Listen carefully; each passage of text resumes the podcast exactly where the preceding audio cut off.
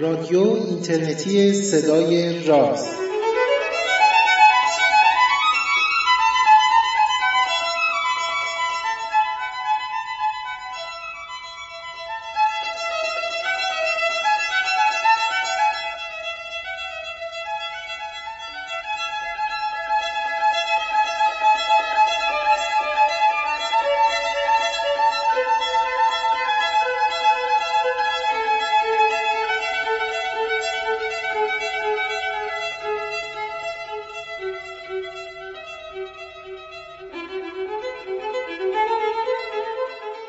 سلام.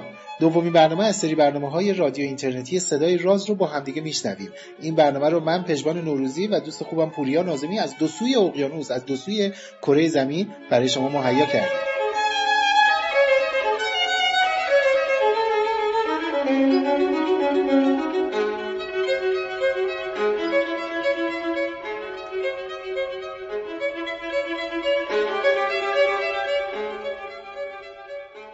گفته شده که شنیدن موسیقی های کلاسیک به خصوص باخ توان مغز رو افزایش میده.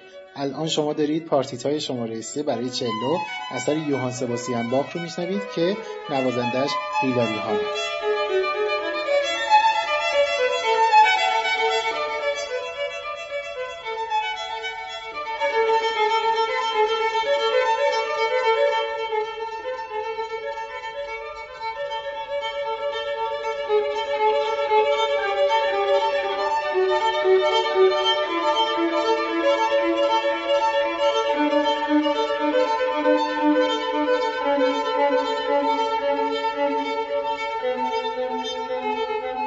با پوریا نازمی صحبت می‌کردم. لابلای گپ و گفت و سلام احوال پرسی ها و چاق سلامتی ها ازش پرسیدم چه خبر. اونم بلا فاصله چند تا از خبرهای مهیجی که از گوشه کنار دنیا شنیده بود و جمع کرده بود و خونده بود رو برام گفت. خالی از لطف نیست شما اونها رو بشنوید.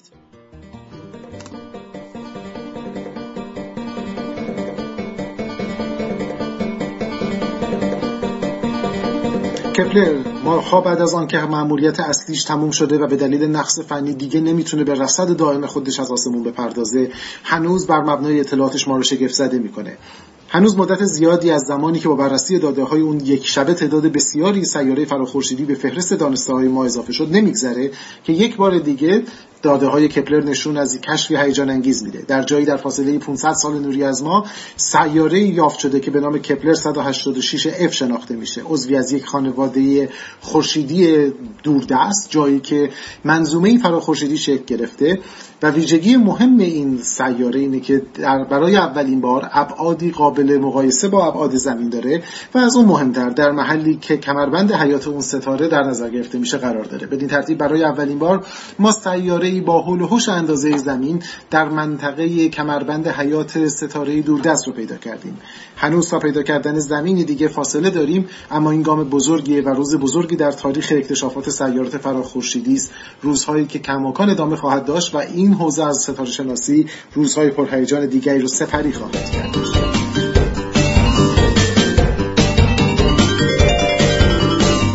فضاپیمای دراگون محصول بخش خصوصی که پس از بازنشسته شدن شاتل ها مسئولیت رفت آمد آمریکایی ها به ایستگاه بین‌المللی فضایی رو بر عهده گرفته با موفقیت بار دیگه به ایستگاه بین‌المللی فضایی ملحق شدش اهمیت این محموله جدید و این حضور بخش خصوصی زمانی تا بیشتر جلب توجه می‌کنه که با توجه به اختلافات سیاسی موجود به خصوص اختلافات اخیری که ایالات متحده و روسیه بر سر اوکراین پیدا کردند آینده رفت آمدهای فضایی به ایستگاه بین‌المللی فضایی دچار شک و شبهه میشه. به حضور بخش خصوصی برای سفر به مدار زمین به طور جدی با دراگون محصولی از شرکت اسپیس ایکس به مدیریت ایلان ماسک آغاز شد و بعد از اون قرار هستش که دراگون به سمت از پروازهای سرنشیندار بره. بخش شرکت دیگری در بخش خصوصی پروازهای دیگری را به سمت ایستگاه بین‌المللی فضایی ترتیب داده. به نظر می‌رسه کم کم بخش خصوصی حضوری سودآور رو در عرصه مدار زمین تجربه می‌کنه.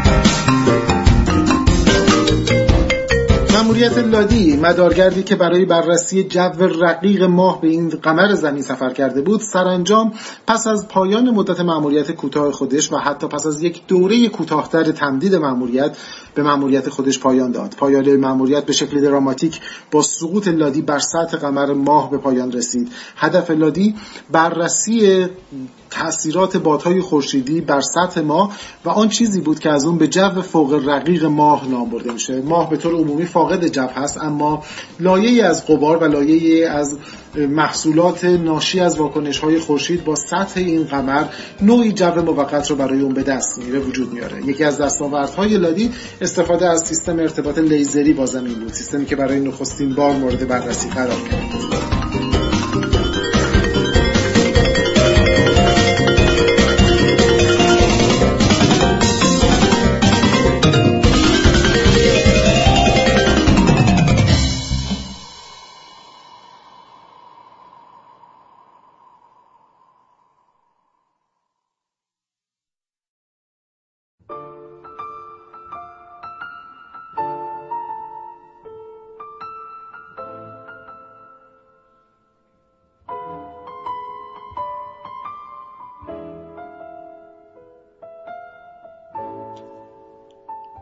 نخستین نشانه های مکتوب از شناخت مغز به سومر باستان و حدود 4000 سال قبل از میلاد مسیح باز میگرده. نویسنده ناشناس از قوم سومر درباره تاثیر مخدرات بر تولید شادی تحقیق داشته و اون رو به نیروی مغز ربط میده. اما چیزی حدود 2000 سال پس از اون مصریان باستان قلب رو مهمترین اندام بدن میانگارن. و همینطور مغز رو اندامی حقیر و بی اهمیت فرض می‌کنن. هرچند با وجود این کم اهمیت دونستن پاپیروسی از یک جراح و پزشک ناشناس مصری باقی مونده که در اون به 26 مورد از بیماری های مرتبط با مغز و شیوه های درمانیش اشاره میشه. در همین دوران در بین اقوام پیشینکاها در آمریکای لاتین نخستین نمونه های جراحی های ساده مغزی روی جمجمه یافت میشه. نمونه هایی که انگار جمجمه ها رو با ابزارهای برونزی و نکتی سوراخکاری کردند و روی اون عملیاتی انجام دادن و دوباره اون جمجمه رو بستن. هنوز دلیل واضحی برای این جراحی های رایج در امریکای لاتین وجود نداره. اما باستانشناسان اون رو به دلیل مسائل جادویی میانگارن.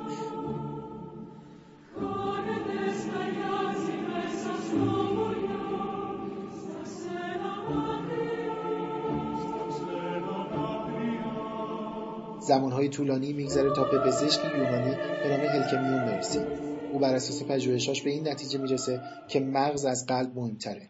او می‌گوید مغز محل احساسات و شعور و آگاهی است. این با نظریه رایج که قلب رو محل عقل می‌دونه و تعقل می‌دونه کاملا در تضاد بود.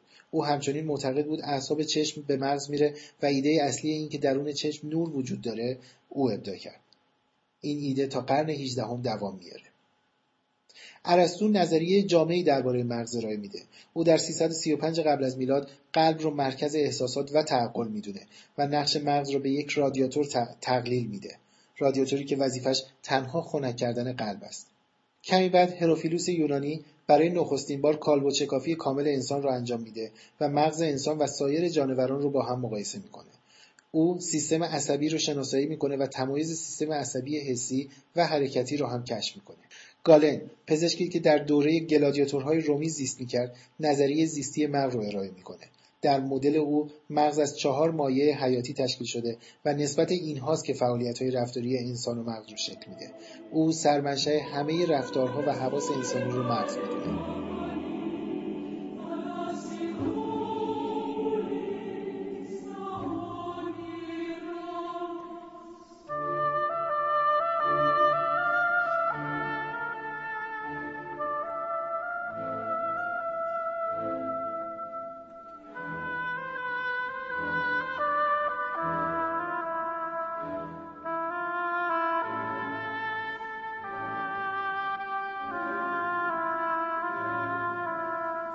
در طول قرون وسطا پیشرفت چندانی در شناسایی مغز رخ نداد. همه دانایی ها و مدل های اصلی همونایی بودند که پیش از این کسب شده بودند. سرسختی و ممنوعیت های تشریح مزید بر این علت میشه. وسالیوس آناتومیستی که شاید بشه او رو نویسنده نخستین متن نورولوژیکی دانست در اواخر دوره قرون وسطا های زیادی انجام داد و نتایج جالبی گرفت. او دید که مهمترین فعالیت های قابل مشاهده مغز از بطن مغز یا همون مخها منشأ می‌گیره و این بین همه جانوران و به خصوص پستانداران یکسان بود. از سوی دیگر او چون معتقد بود که جانوران بجز انسان هیچ یک روح ندارند پس نتیجه گرفت احساسات که امری وابسته به روح هست در مغز قرار نداره. در اوایل قرن 17 دکارت ایده ماشینی بودن مغز رو ارائه داد. او معتقد بود که مغز همچون ماشین هیدرولیک است که رفت آمد مایعات درون آن مغز رو کنترل می‌کنه. کمی بعد از دکارت توماس ویلیس پروفسور آکسفورد بود که متنی درسی از فیزیولوژی و آناتومی مغز ارائه کرد تا نظر دکارت به سرعت رد بشه. های همچون لوب، های مغز، قاعده مغز، بصل و نخاع و ساقه مغز که امروزه از اونها استفاده می‌کنیم همه از ابداعات اوست. فیزیولوژیست ایتالیایی لوئیجی گالوانی در 1791 میلادی به رابطه بین های عصبی مغز و الکتریسیته پرداخت. متن او در این باب تا سالها متن واحد تدریس دانشکده ای بود. فرانس جوزف گال آناتومیست آلمانی در دهه اول از قرن 19 میلادی مطالعه دقیقی بر مغز کرد و نتایجش را منتشر نمود. او معتقد بود که مغز 31 واحد رفتاری و شخصیتی انسان رو کنترل می‌کنه و هر واحد در مغز انسان جایگاه اختصاصی خودش رو داراست. از این زمان به بعد شناخت مسیرهای عصبی بین اندامهای انتهایی و بخشهای مختلف مغز آغاز شد و نتایج مهمی گرفته شد. بیماری های حرکتی مرتبط با مغز مثل لغوه توسط دانشمندانی همچون جیمز پارکینسون بررسی شد. در 1848 میلادی حادثه فجیعی برای یک کارگر راه آهن رخ داد. او در یک تصادف میله آهنی به جمجمهش وارد شد و قسمتی از بخش قدامی مغزش رو کند. او از این حادثه جان سالم به در برد اما تغییر شخصیتی بسیار شدیدی در او رخ داد این حادثه و آزمایش های پس از اون نشون داد که بخش قدامی مغز ساختار احساسی و شخصیتی انسان رو شکل میده دانشمندان با برداشتن بخشهایی از این بخش قدامی مشکلات روانی حادی همچون وسواس یا افسردگی های شدید رو درمان کردند. این دانایی رو امروزه به نام لوبوتومی می‌شناسیم.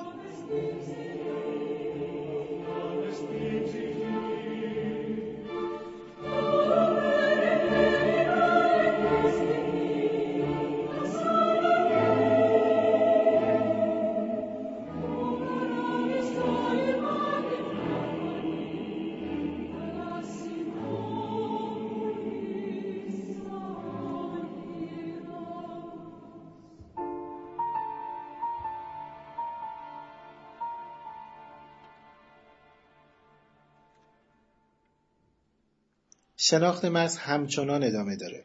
پوریا نازمی از جدیدترین پروژه ها درباره شناخت مغز برای ما صحبت می‌کنه.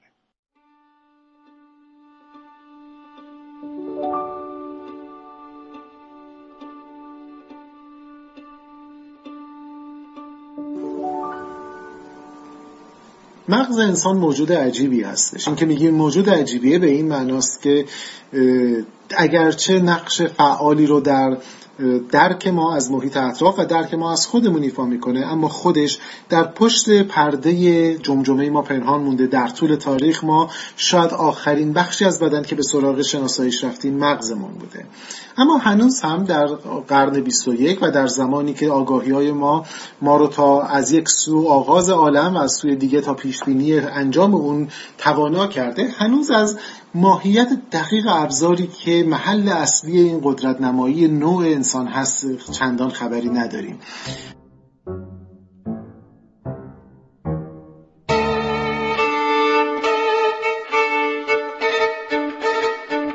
بررسی مغز به دلایل مختلفی بررسی دشواری هستش. اولا به نوعی مغز رو باید به واسطه خود مغز بررسی کرد. آنچه که ما از مغز بگیریم ابزار بررسیمون خود مغز هستش. و از طرف دیگه مغز موجودی پنهانه موجودی که در پشت جمجمه ما پنهان شده. اون رو به طور مستقیم نمی‌بینیم.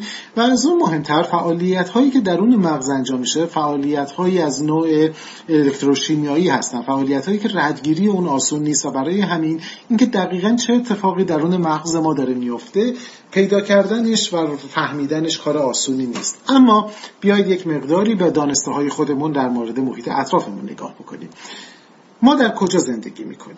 ما چه افرادی هستیم؟ رابطه ما با طبیعتمون چگونه است؟ جهان چیست؟ و ما در چگونه جهانی زندگی می‌کنیم؟ اینها شاید به نظر شما سوالهای فلسفی بیاد اما من در رابطه با مفاهیم کلی صحبت نمی کنم من در مورد اون چیزی صحبت می کنم که خود من و شما در واقع از محیط اطرافمون درک می کنیم اگر من میگم که امروز باد خنکی داره میاد اگر من میگم که این گل رنگش صورتیه اگر من میگم که دستم درد گرفت یا اگر دستم رو دراز می‌کنم و خودکاری رو برمیدارم و شروع به نوشتن می‌کنم اتفاقی که در واقعیت داره میفته این هستش که من با کمک سنسورها و حسگرهایی محیط اطرافم رو حس می‌کنم و این احساس من و این داده های من در مغز من تفسیر میشه و من بر مبنای تفسیری که در مغزم صورت گرفته بر مبنای مجموعه ای از آگاهی های قبلی و تجربه های قبلی و مطالعات قبلی که همه اونها بار دیگه در مغز ذخیره و پردازش شده تصمیم به انجام عملی می‌گیرم. برای مثال من تو خیابون در حال حرکت هستم. ناگهان احساس می‌کنم شخصی در پشت سرم در حال قدم برداشتنه. به طور اتوماتیک مغز من شروع به تحلیل داده هایی می‌کنه. من صدای پایی رو میشنوم صدای شبیه به قدم برداشتن. این صدا توسط سنسورهای شنوایی من به مغزم فرستاده میشه. مغز اون رو تبدیل به صدای پا می‌کنه. بلافاصله فراخانی می‌کنه تمام اطلاعاتی که مربوط به صدای پا داره. اطلاعاتی که از قبل ممکنه من در روزنامه خونده باشم که افراد ناشناسی در شب ممکنه افراد رو کمین کنه دنبال بکنن. ممکنه که سعی کنه الگوی این صدا رو شناسایی بکنه و در نهایت بر مبنای مجموعه داده هایی که داره دست به تصمیم گیری می‌زنه. به محضی که تصمیم گرفت من شروع به واکنشی می‌کنم. اون واکنش چه چیزی هست؟ در واقع اون واکنش واکنشی هست که مغز من دستوراتی رو به های دیگه ای من میده. مثلا به پاهام میگه که فرار کن. به پاهام میگه به صورتم میگه که برگرد و داده بیشتری برای من جذب کن اطلاعات قبلی از کجا آمده همه این اطلاعات قبلی در واقع چیزی نیست جز تفسیرهای مغز ما. به عبارت دیگه اگر بخوایم خیلی عمومی تر صحبت بکنیم آن چیزی که ما از خودمون می‌شناسیم و اون رو به خود تفسیر می‌کنیم مثلا میگیم که من اینطوری فکر می‌کنم من اینطوری عمل می‌کنم من فلانی هستم تمام این من در چیزی به نام مغز خلاصه شده. مغز و رفتارهای مغز. تمام آن چیزی که از جهان اطرافمان هم می‌بینیم بر مبنای اطلاعاتی هست که مغز ما برداشت می‌کنه.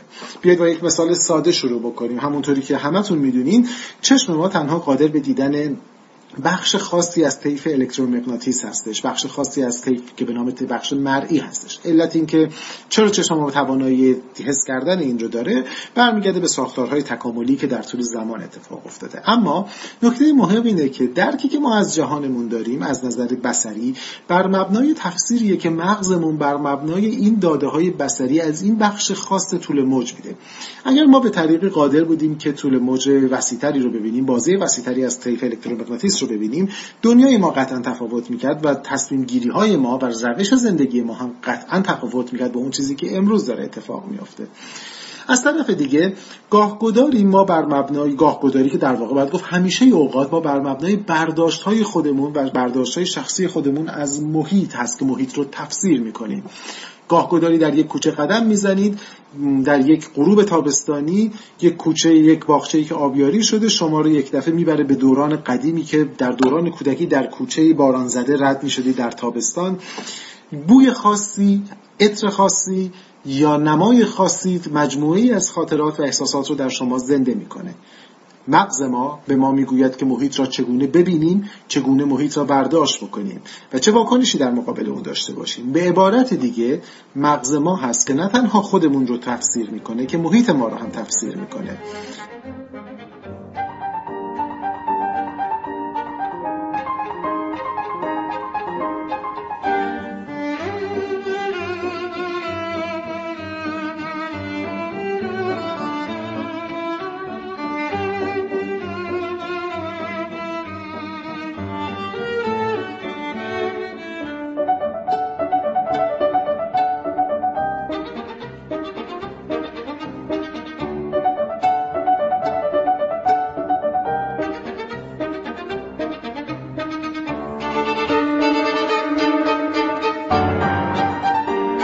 بیاید یک حال بازی شبیه سازی شده رو تصور بکنید. فرض کنید که ما یک تراشه رو در مغز خودمون قرار میدیم. این تراشه قابلیت رو داره که مجموعه عملگرد و فرایندی رو که منجر به دیدن یک شی در ذهن ما میشه شبیه سازی یا دستکاری کنه. مثلا چه اتفاقی؟ مثلا فرض کنید که من یه میوه مشخص مثل موز رو مثلا در نظر بگیرید که دوست دارم و مایلم که اگر یک ظرف سبد میوه داشته باشم موز رو انتخاب بکنم.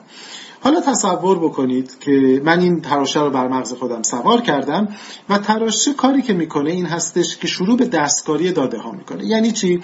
مثل زمانی که شما از یک تغییر دهنده صدا استفاده می‌کنی یا یک فیلتر خاص رو رو عکستون می‌ذارید زمانی که داده هایی به من می‌رسه که اون داده ها نشونگر وجود میوهی به نام پرتغال هستش. در بین راه قبل از اینکه این امواج به مغز برسه یا در درون مغز زمانی که این داره تبدیل میشه این پردازشگر من بیاد و این داده ها رو عوض بکنه به گونه ای که من اون پرتغال رو به شکل موز ببینم و طعم موز رو احساس بکنم ازش. چه اتفاقی میافته؟ قطعا زمانی که سبد میوه بیاد این بار سبد پر از پرتقال جلوی من باشه. به دلیل دخالتی که اون تراشه داره در مغز من انجام میده حالا من اون پرتقال رو به شکل موز می‌بینم. اون رو بر میدارم می‌خورم و احساسی رو که از خوردن موز دارم تجربه می‌کنم. سوال اینجاست واقعیت دنیای بیرون چقدر اهمیت داره وقتی که من با یک دستکاری می‌تونم که تمام واقعیت بیرون رو تفسیر کنم؟ شاید فکر کنید این مثال خیلی دور از ذهن و غیر عملیه اما این مثال عملا برگرفته از یک آزمایش واقعیه که اتفاقا در ایران در مرکز دانشهای بنیادی چند سال پیش توسط گروهی از عصب شناسان به سرپرستی دکتر استکی انجام شد. اونجا روی یک میمون این آزمایش انجام شد و چنین تعلیمی بهش داده بودن. به طور مشابه چنین برداشتی به وجود اومد. زمانی که این نوع در واقع شبیه سازی انجام شدش اون میمون که تربیت شده بود انتخاب خاصی رو انجام بده انتخابی رو انجام می‌داد که در واقع در مقابلش قرار نداشت. بلکه اون چیزی که بهش دیکته شده بود رو انتخاب میکردش. این نتیجه این تحقیق در مجله نیچر هم منتشر شد و خیلی ها اون موقع ازش به عنوان یک ورودی شاید پربیم و امیدی به دنیای شبیه به دنیای فیلم های ماتریس یاد کردن. دنیایی که می‌دونستیم واقعیت محیط بیرونی اون چیزی نیست که واقعا جریان داره بلکه برداشت های مغز ماست مغز ما چنین توانایی رو داره مغز ما چنین قدرتی رو داره. تجربه های پزشکی آزمایش های پزشکی و آزمایش های متفاوتی نشون دهنده توانایی های عجیب غریب مغز هست. مغز ما حتی می‌تونه در روند طبیعی درمان دستکاری بکنه و با فریب دادن خودش در واقع به پیش بره. نمونه بارز این رو در استفاده و نتیجه بخشی شبه داروها شما می‌بینید. شبه داروها مواردی هستن که در تحقیقات پزشکی به کار برده میشه و گاهگداری به بیمار تو گفته میشه که شما تحت درمان با فلان داروی ویژه موثر هستید در واقع بهش چیز داروی خاصی داده نمیشه اما به دلیلی که مغز گمان می‌کنه که اون دارو رو داره دریافت می‌کنه واکنش مناسب اون رو انجام میده و شروع به درمان کردن بدن می‌کنه.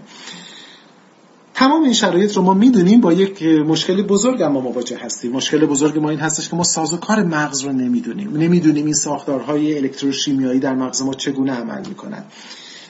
هدف بزرگی که در علم عصب شناسی و علوم شناختی وجود داره آرزوی دوردستی که شاید حالا حالا هم بهش نرسیم این هستش که ما روزگاری بتونیم مغز انسان رو به شکل یک نقشه فعالیت دقیق در بیاریم. اگر این اتفاق بیفته چشم انداز وسیعی پیش ما قرار می‌گیره.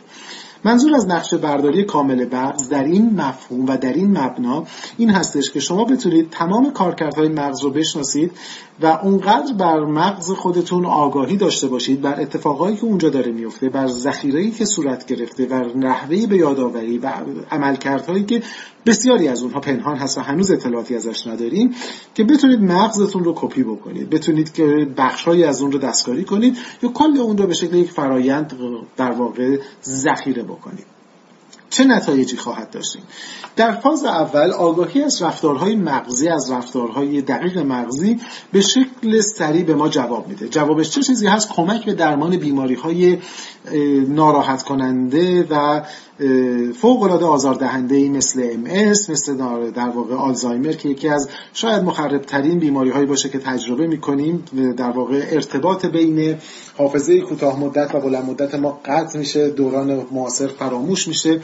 و اینها رو با شناخت نقشه مغز می‌تونیم حالا دست به بازگردوندن اون بزنیم احیاش کنیم و درستش کنیم. اما در آینده دراز مدت تر شناخت کامل مغز می‌تونه گام فوق العاده ای رو برداره.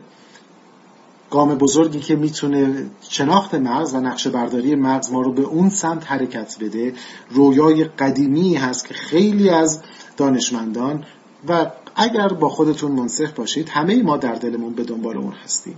جاودانگی ممکنه یکی از دستاوردهای این موضوع باشه. دستاوردی که به هیچ وجه نزدیک نیست اما در دراز مدت و در آینده دور ممکنه به نتیجه برسه. چطور؟ اگر بپذیریم و اگر این دانسته فعلی ما درست باشه که ما به عنوان انسان اون درکی که از خودمون داریم چیزی جز یک ماشین بیولوژیک نیستیم که ابزار آگاهی خودمون یعنی مغز رو حمل می‌کنه و اون رو زنده نگه میداره. و آنچه که از جهانمون و از خودمون می‌شناسیم چه بر مبنای تجربه چه بر مبنای آموخته ها و چه بر مبنای رفتارهامون چیزی جز واکنش های مغزی ما و رفتارهای مغزی ما نیست. اگر زمانی بتونیم این رفتار رو کپی بکنیم و این مجموعه رو کپی بکنیم مثل این میمونه که فارغ از بدنمون هر زمانی قادر خواهیم بود این آگاهی رو این خودآگاهی رو این consciousness رو در واقع برگردونیم و در هر ابزار دیگه ای یک بدن کلون شده یک ربات پیشرفته یا هر چیز دیگه ای شاید یک ماشین پیشرفته یک کامپیوتر پیشرفته قرار بدیم و اون سیستم تمام تجربیات و درکهای ما را از محیط اطرافش خواهد داشت. و این به نظر شاید چیز ترسناکی بیاد در این مرحله. ولی یا خیلی رویایی یا خیلی دور از دست. ولی اگر زمانی ما بتونیم به نقشه کامل مغز برسیم چنین چیزی دور از ذهن نیستش. گام های اولیه برداشته شده. از اولین گام ها چندین دهه پیش زمانی اتفاق افتاد که ماشین های جدید تصویربرداری از مغز به نام functional ام ها اومدن. اونها می‌تونستن و امکان می‌دادن که برخی از فعالیت های مغزی رو ما ثبت بکنیم. بسیاری از عصب شناسان بسیاری از متخصصین علوم شناختی شروع به بررسی رفتارهای مغز در مقاطع خاص کردند. بعضی از اونها از زاویه عصب شناسی وارد شدن برخی دیگه از تحلیل رفتارهای شناختی ما وارد شدند برخی دیگه از مدل سازی ریاضی وارد شدن و برخی دیگه از نگاه کامپیوترهای زیستی وارد شدن به همین دلیل هم هست که کلا علوم شناختی حوزه‌ای هست میان رشته‌ای که تمام این رشته ها درش نقش بازی می‌کنه. در سالهای اخیر هم پروژه های متفاوتی اتفاق افتاده و اندازی شده. از پروژه اروپایی مغز انسان بگیرید تا پروژه‌ای که سال دو سال گذشته توسط دولت ایالات متحده تحت عنوان برین اینیشیتیو که با هدف در واقع تحقیقات پیشرفته برای نقشه برداری از فعالیت های مغزی شکل گرفتش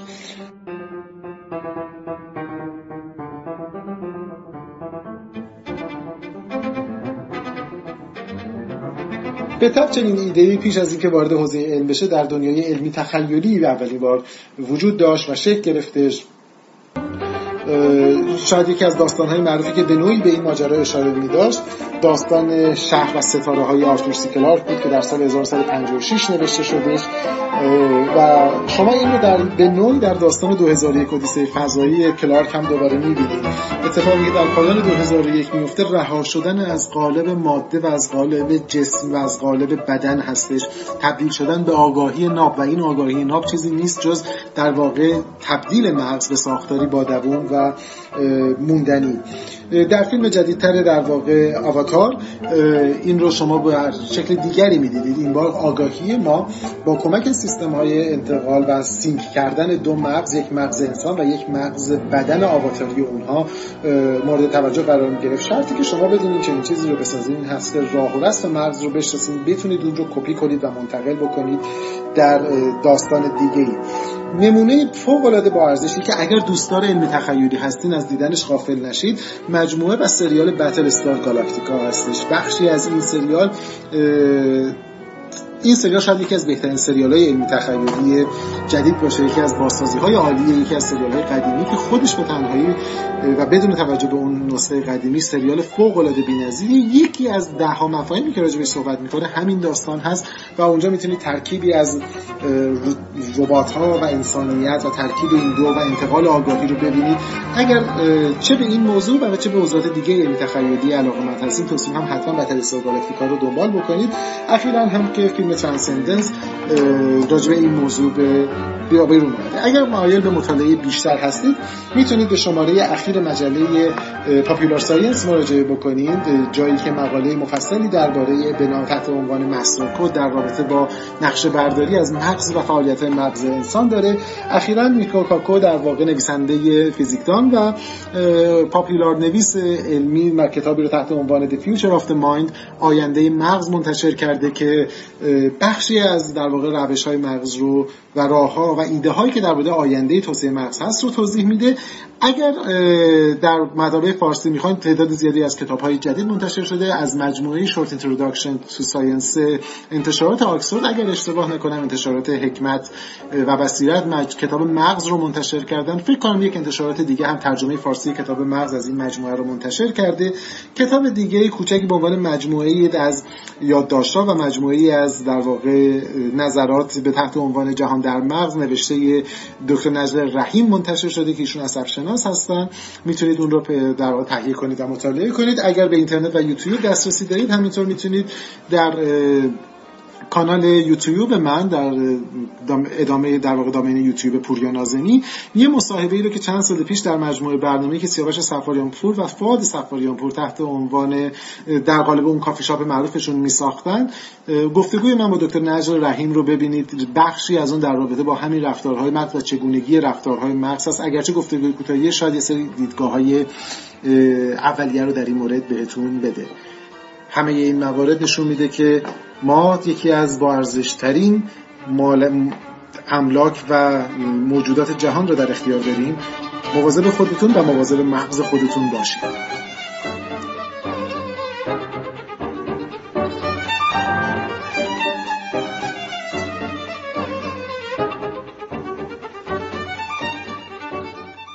دومین برنامه از سری برنامه های رادیو اینترنتی صدای راز رو با همدیگه شنیدیم. ساعت هفت صبح چهارشنبه ده اردیبهشت 1393 به وقت تهران و 30 اپریل 2014 من پژمان نوروزی از تهران و پوریان آزمی از مونترال این برنامه رو برای شما مهیا کردیم. هر جای این کره خاکی هستید صدای رازتون رو دنبال کنید.